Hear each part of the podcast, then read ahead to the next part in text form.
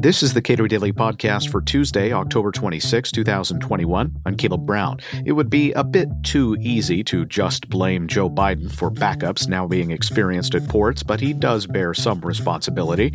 As to the bulk of the problems now being caused at key shipping points in the U.S., it's trade rules larded up with special interest favors, unions that have resisted mechanization, and other regulatory handouts that have made the U.S. ports among the least efficient in the world.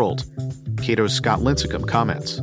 Scott, as best as you can tell, why are Americans in particular having trouble purchasing and receiving in a timely fashion goods that they would like to purchase from overseas? Sure. So some of it is just um, the pandemic doing its thing. Um, over the last year or so, um, there have been really substantial imbalances um, in uh, national supply and demand patterns. Um, you know, our our global supply chains developed over decades um, based on somewhat predictable and consistent patterns of supply and demand. You know, sure, uh, import and export volumes would change every year a little, but uh, shipping companies and trains and truckers and all those links in the supply chain could kind of figure things out and they set levels for that. Well, a global pandemic hits and all of a sudden economies are closing down and reopening. Uh, countries are getting vaccinated at different times. Um, and all of this is going to have uh, an impact on those t- supply and demand patterns. Uh, you combine that with um, a increase in the United States in Americans' uh, desire for goods and comfort and comfort with e-commerce, and you have jacked up that demand even more.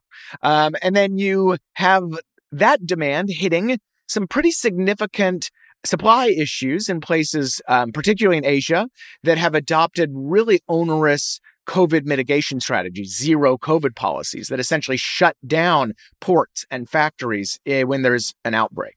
Um, so all that together is inevitably going to put stress on the supply chain. And so a lot of this is just, again, the pandemic doing its thing. But uh, the, there, there are also a lot of government and other policies that are adding to our supply chain woes. And that's, I think, what's what's the more important lesson for for policy world on this is that, um, yeah, you know, our supply chain did develop over decades, but it developed in uh, in significant part uh, in response to um, policies that we've put in place that have actually and intentionally decreased uh, efficiency and flexibility in the system. And so I'll give you a, a couple examples. Um, I think one of the big ones is at the ports.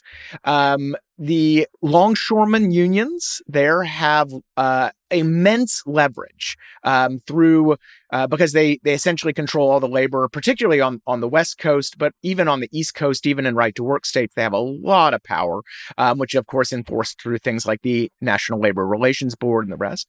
And they have not only have negotiated contracts with high wages, um, but there's a lot of inflexibility in the system. So very regimented shifts, time and a half for nights and weekends, um, and difficulty of adding uh, additional unionized workers. Uh, but the bigger thing, I think, is that uh, these contracts specifically prohibit automation.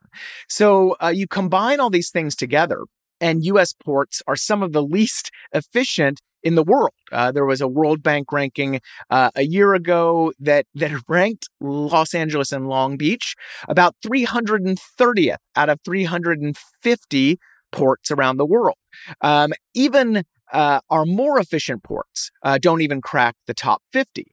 And so we have a system, we have a very inefficient port system. Now, combined and and so our trucking system our trains all of that really uh, have grown around very inefficient ports that you know in in bad times that didn't really matter much or in good times that didn't really matter much but when things get stressed you know a, a additional efficiency would be would be useful.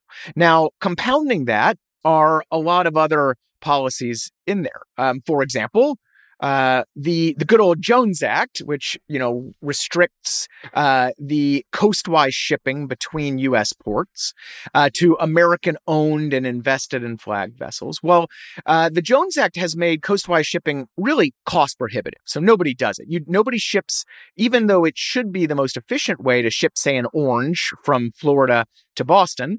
Uh, nobody does it because it's really expensive. Well, that means that uh, it puts additional pressure on rail and trucking capacity. So that orange is now on a truck going up I 95. We have trade policies that uh, our anti dumping and countervailing duty system, which is essentially on autopilot. Uh, we just slapped tariffs of 221% on chassis from China, the largest producer of chassis. Now, chassis are what trucks use. You put a container on the chassis, the truck links up to the chassis and hauls it off, right? Well, we're actually having a chassis shortage right now.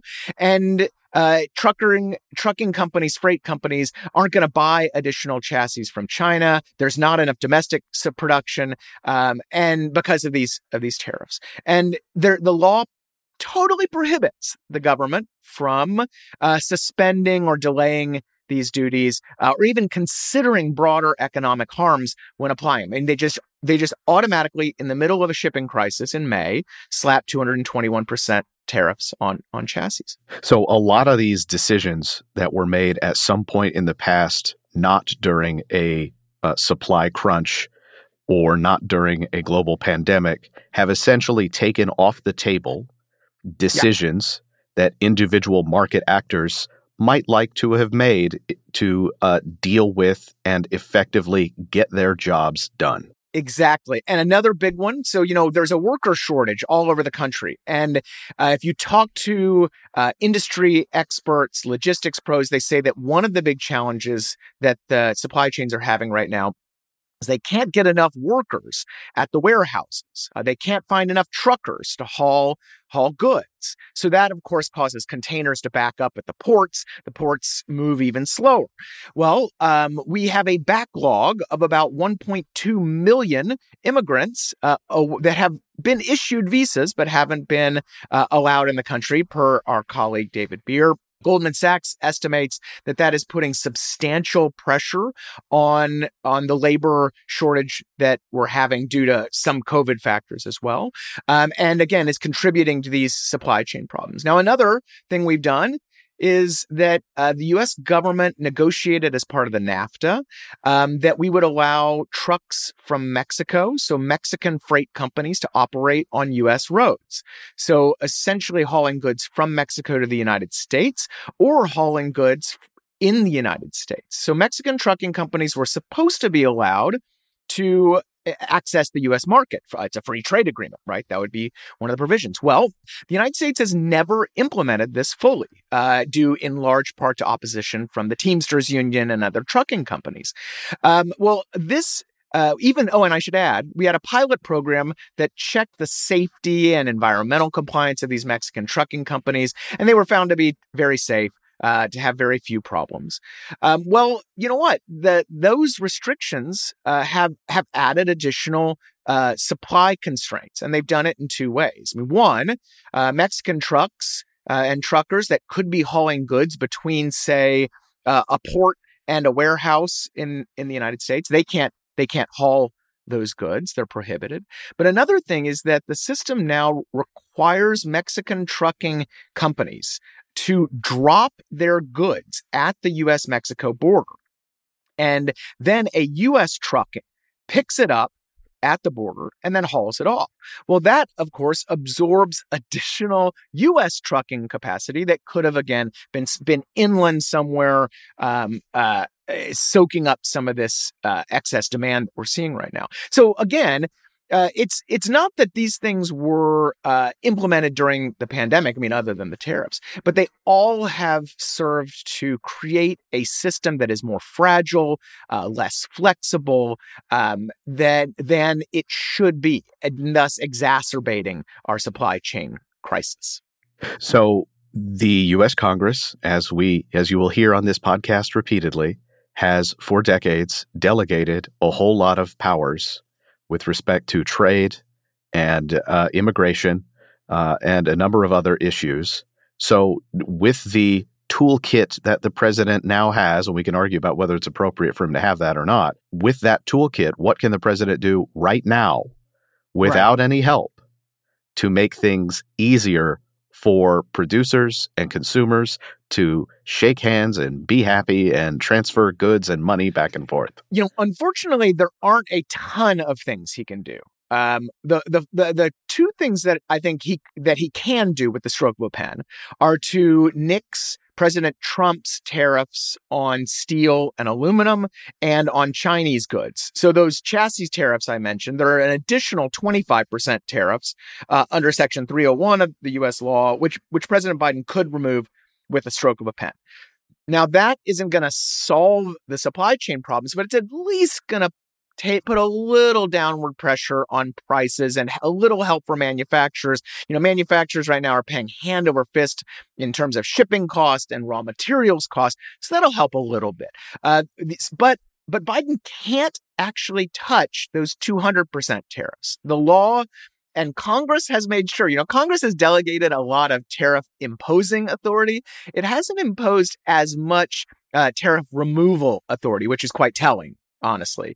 Um, and so unfortunately those are eh, are just going to be they're they're going to be here they're kind of cemented and there's a process for removing them but that that takes some time but i'll tell you another thing that biden could do and uh, hopefully will do is uh, these uh, immigrant visas, right? I mean, these are these are uh, consulate offices and uh, immigrants that have been vetted, um, and U.S. consulate offices that that should be open. I mean, we have widely available vaccines, um, and you know, we we should be uh, uh, at this point, you know, uh, processing these visas and letting these these people come here and work here.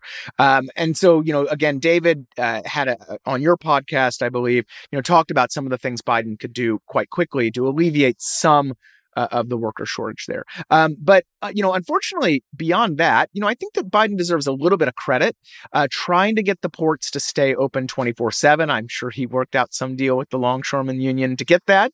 Um, but what we've seen and what the ports and industry experts have said is that that's really just going to be a drop in the bucket. And and again, uh, not to sound like a broken record, it's because the system evolved over a long period of time to reflect inefficiencies at the ports. And you can't just snap your fingers and suddenly have uh, port capacity, uh, shipping container capacity, uh, trucking capacity to reflect a more efficient port system. It's just it's going to take uh, some time, um, and hopefully uh, we'll we'll see some movement there, and, and hopefully you know Congress will learn some lessons on on things we reforms we need to make.